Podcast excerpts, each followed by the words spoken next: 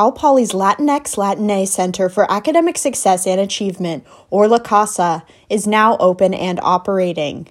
Located in room E22 of Building 51, La Casa joins six other centers for student diversity and belonging on campus, a new collective formerly known as the Cross Cultural Centers.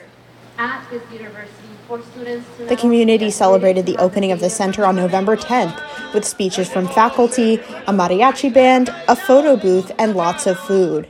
Daisy Paniagua Uribe, Cal Poly's Latinx Initiatives coordinator, says the new campus resource is another step towards building a culture of care at the university. So La Casa um, is a home away from home for so many students, right? And so know that regardless of where you know their family supporters may be, they can find family here at Cal Poly too, amongst students, amongst faculty, amongst staff.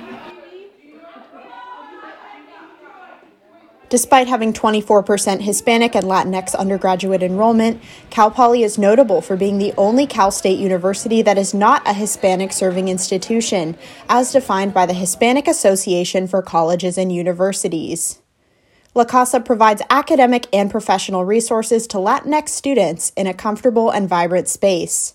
The opening of the center has been particularly meaningful to first generation college students, like Sofia Garcia, an agricultural science junior.